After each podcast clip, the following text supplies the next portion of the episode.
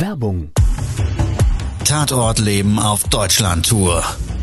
Eine einzigartige Show, perfekt für alle True Crime Fans.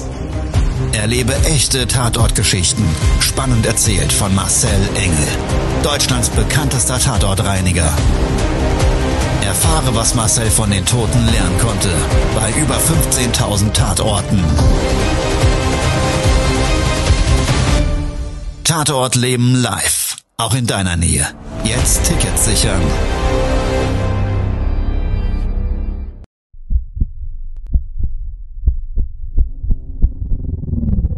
Todesursache.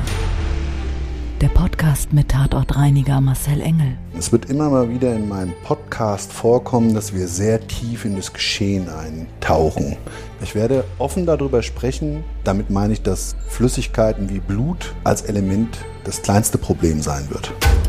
Ich freue mich, wenn ich euch auf eine Gedankenreise entführen darf in meine Welt des Tatortreinigens. Todesursache. Der Podcast mit Marcel Engel.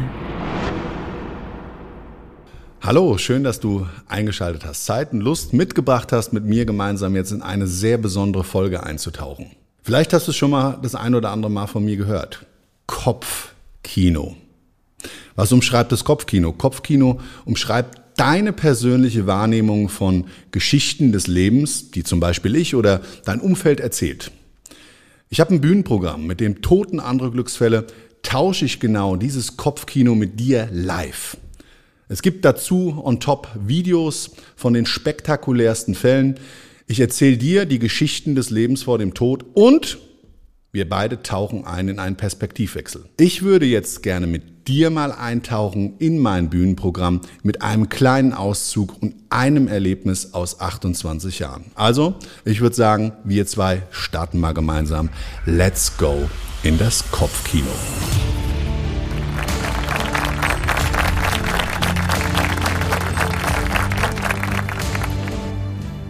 Jeder, der schon mal einen Mensch verloren hat, der weiß, dass der Tod alles andere als ein Glücksfall ist.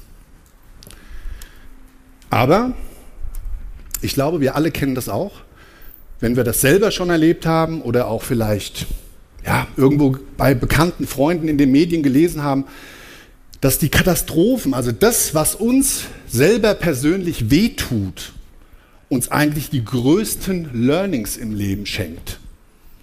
Die Frage ist, warum müssen wir immer mit Schmerz lernen? Warum ist es so, so unheimlich schwierig für uns selber, eigentlich mit Dingen zufrieden zu sein, die wir vielleicht jeden Tag haben und so weiter und so weiter? Und genau dazu möchte ich heute mal mit einem Tatort anfangen. Ganz schwieriger Fall, ein bisschen skurril. Und ich habe vor ganz, ganz vielen Jahren einen Auftrag gehabt, der, ja, der hatte mich persönlich völlig durcheinander gebracht. Also ich glaube, ich kann ganz, ganz vieles ab. Und ich habe auch so ein Helfersyndrom jetzt auch meinen Leuten gegenüber. Und dieser Auftrag, der kam bei uns im Callcenter als Anfrage. Und hat ein Auftraggeber gefragt, könnten Sie bei mir im Badezimmer die Spuren eines Leichnams bereinigen? Tatortreiniger, Standardfrage, natürlich können wir das. Und in dem Fall war es aber besonders. Der Kunde war schwierig und merkwürdig. Und eine Mitarbeiterin von mir, die hat den immer wieder am Telefon gehabt. Also es kam nicht gleich zum Auftrag, wir haben dann so eine Checkliste, die gehen wir durch, was ist denn passiert, wie lange lag der Leichnam, äh, was für Verunreinigungen sind sichtbar und so weiter. Und der hatte da sehr interessant zu Auskunft gegeben. Das heißt, er sagte, ja, also sie hat eingewickelt im Bademantel wie ein Päckchen verschnürt vorm Waschbecken gelegen. Da habe ich gesagt, bitte? Also der wusste alle Details, wie der Leichnam vor diesem Waschbecken gelegen hat. Und dann hast du natürlich Kopfkino. Habt ihr vielleicht das ein oder andere Mal, derjenige, der mir folgt, schon gehört? Ja, also mein persönliches Kopfkino, das ist so, du hast immer einen Lebensfilm. Du hörst etwas, du siehst etwas, du hast einen persönlichen Erfahrungsschatz in deinem Leben sammeln dürfen und dann bildet sich so ein Bild. So. Bei dem habe ich mir gedacht, okay, wenn der Leichnam dort gelegen hat, und der wusste das, finde ich das schon mal nicht nur komisch, sondern es war einfach der Anlass, dass ich mehr gefragt habe. So. Er sagte mir dann, ja, das war meine Freundin.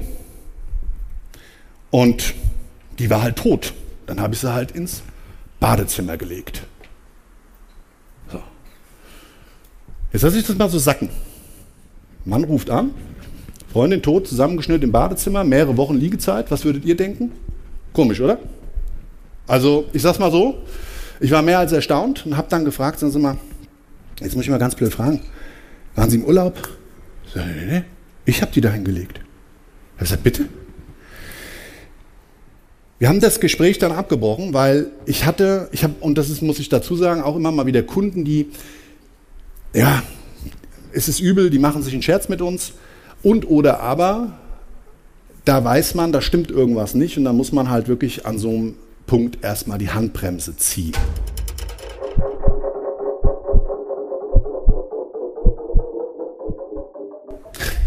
Dieser Kunde, der hat aber immer wieder und immer wieder angerufen. An diesem Tag, meine Mitarbeiterin hat richtig Angst gekriegt. Da hat dann gesagt, ja, wenn, wenn, wenn der Auftrag da durchgeführt wird, kommst du denn?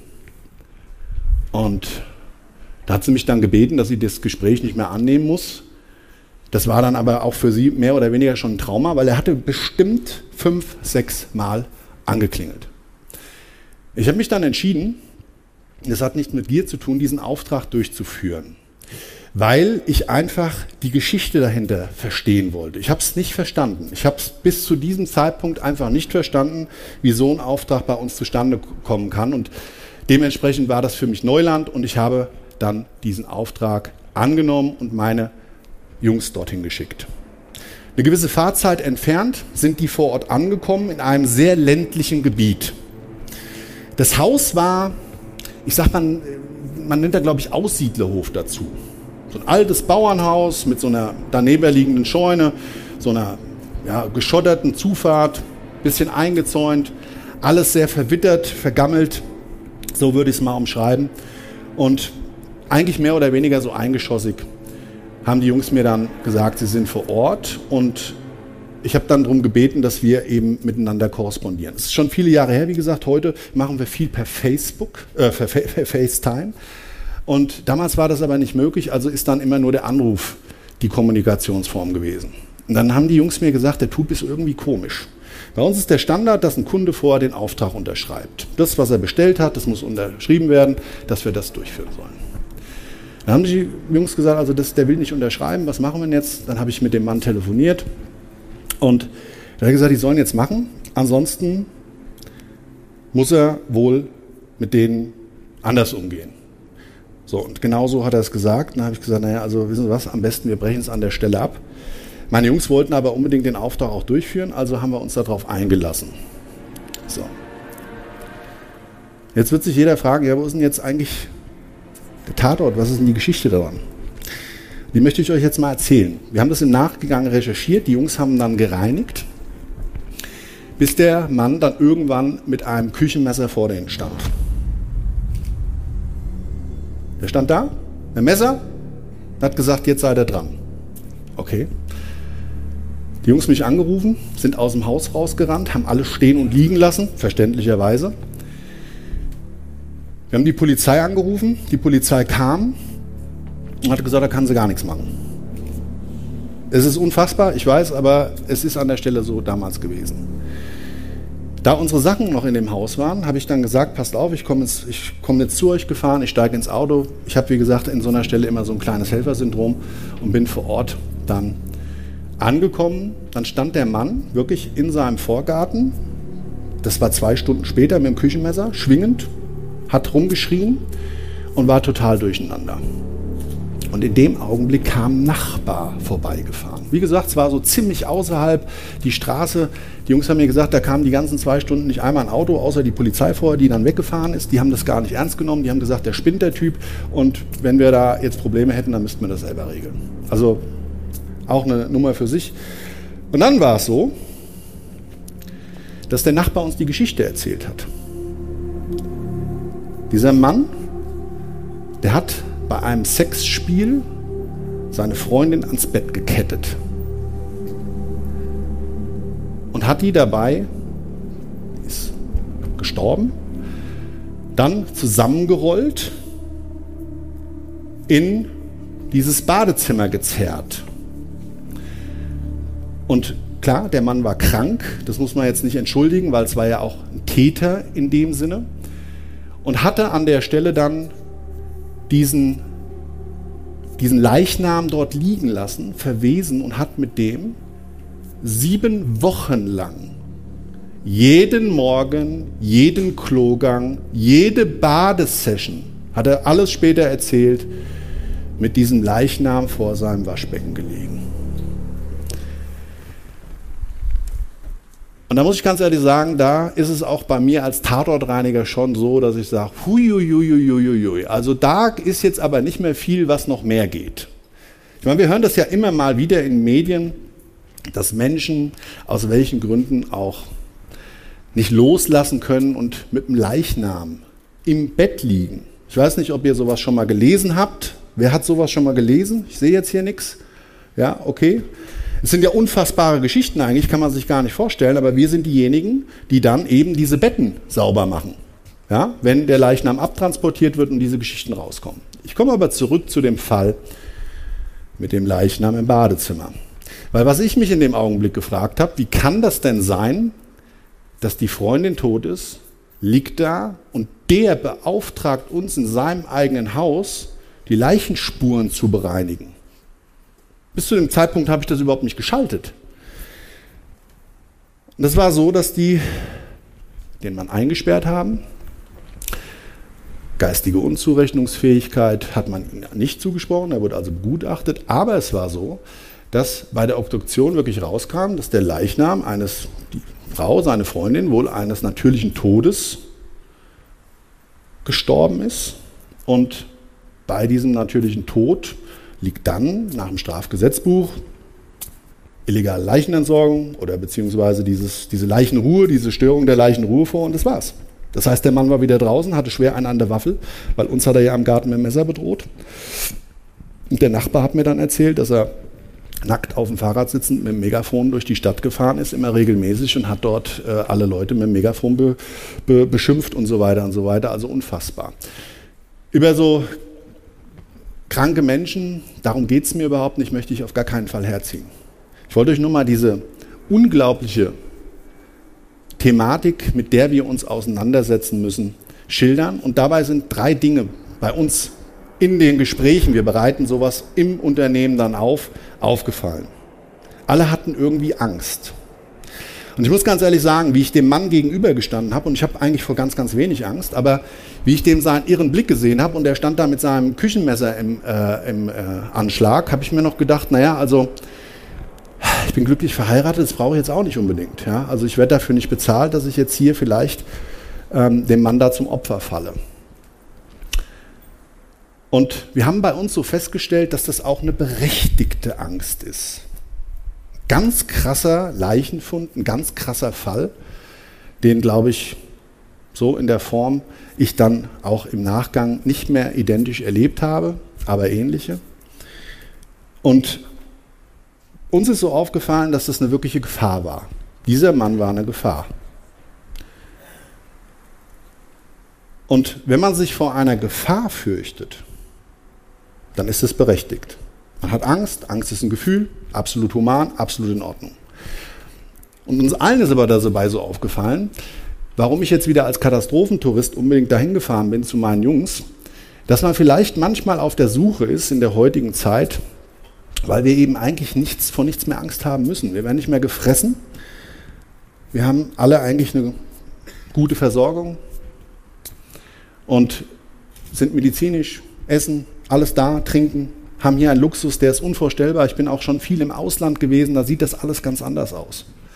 Ich war 2014 mit der WHO zusammen in Calls mit Ebola und da hat man das Elend da unten erstmal gesehen, was für uns hier nicht greifbar, nicht sichtbar, außer es interessiert sich jemand wirklich tiefgründig für das Thema, ähm, eben sich da unten darstellt und in vielen anderen Ländern der Welt. Und ich will jetzt hier heute Abend nicht nur Moralapostel spielen.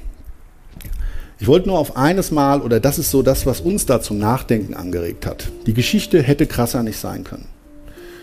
Und der Leichenfund beim Reinigen, ich bin bei meinen Jungs geblieben, hat uns dann ins Gespräch geführt. Da haben wir so festgestellt, dass der, wir haben es übrigens noch sauber gemacht, ne? also wir haben das schon noch alles fertig gemacht, wir haben den Mann dann mehr oder weniger beruhigt und es war dann so, dass das eine Aufgabenstellung war, die wir alle wollten. Wir alle wollten unsere Angst, dass da jetzt was passiert, wir waren zu dritt, der alleine, wir wollten es einfach für uns abschließen. Das war so der Grund, warum wir uns auch über das Thema so tiefgründig unterhalten haben und haben dabei festgestellt, was wir uns alle immer mal wieder über Dinge Gedanken machen und die vielleicht auch mit dem Wort Angst benennen, obwohl es eigentlich keinen Grund dafür gibt, in vielen Dingen im Leben Angst zu haben.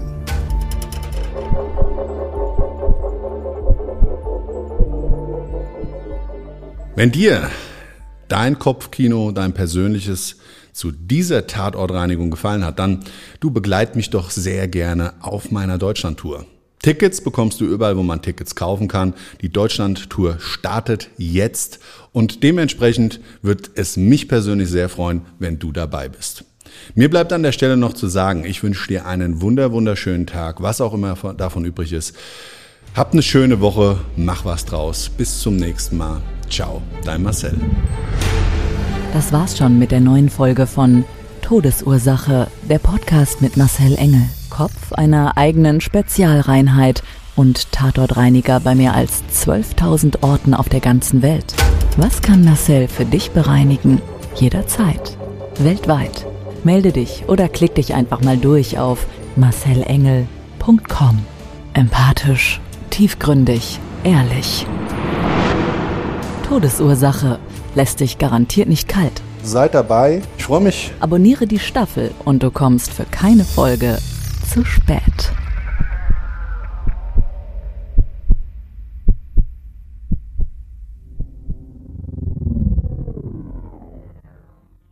Mobbing findet überall statt. In der Schule, am Arbeitsplatz, innerhalb der Familie und im Internet erfahren Sie in dem Kompaktbuch Ausgemobbt, wie Sie sich gegen Mobbing wehren und künftig vermeiden, zum Mobbingopfer zu werden.